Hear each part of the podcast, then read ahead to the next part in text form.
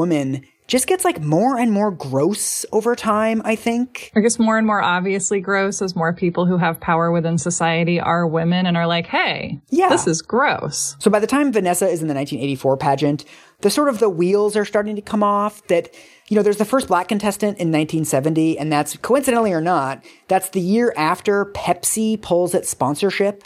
Because Pepsi's like, this just doesn't speak to Americans anymore. Like, we're a pluralist hmm. society. We're the choice of a new generation, you guys. Exactly. Join the conversation. there's little drips of progress. So in 1970, there's the first black contestant. In 1976, there's the first black contestant in the top 10. In 1980, there's a black contestant in the top five. Like, we're just sort of ready for this barrier to be broken. Mm-hmm. And that brings us to Vanessa in the pageant in September of 1983. Vanessa walking into the creepy forest. So I'm going to show you a clip of the swimsuit competition. And this is like, I've watched this so many times. There's this fascinating thing where as there's more criticism of the swimsuit competition and just the sexism just gets more and more gross. One of the things the pageant does to try to tamp down on this a little bit is they do a split screen where they show each contestant on one half of the screen. And then on the other half of the screen, they have a excerpt from their interview portion. So the idea is they're supposed to be showing these women as intelligent and well spoken as they're also in a swimming suit. But like all it does is heighten the juxtaposition of like, why are we doing this to these women?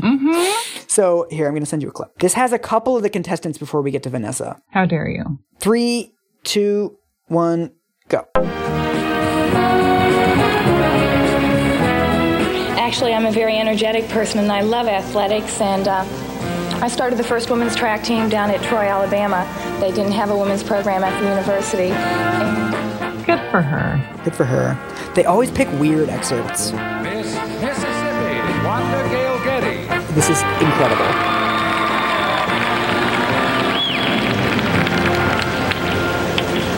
so important to look feminine. Don't be afraid to be a woman. Don't be afraid to look good, even if you do have something to say.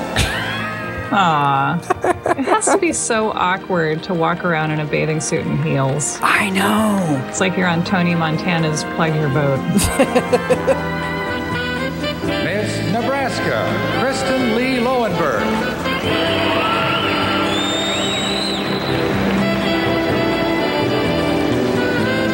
I enjoy reading, but truthfully, I have very little time to read novels.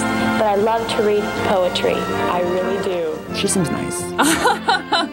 They are picking weird moments. Like, I bet each contestant was like, why did they choose that?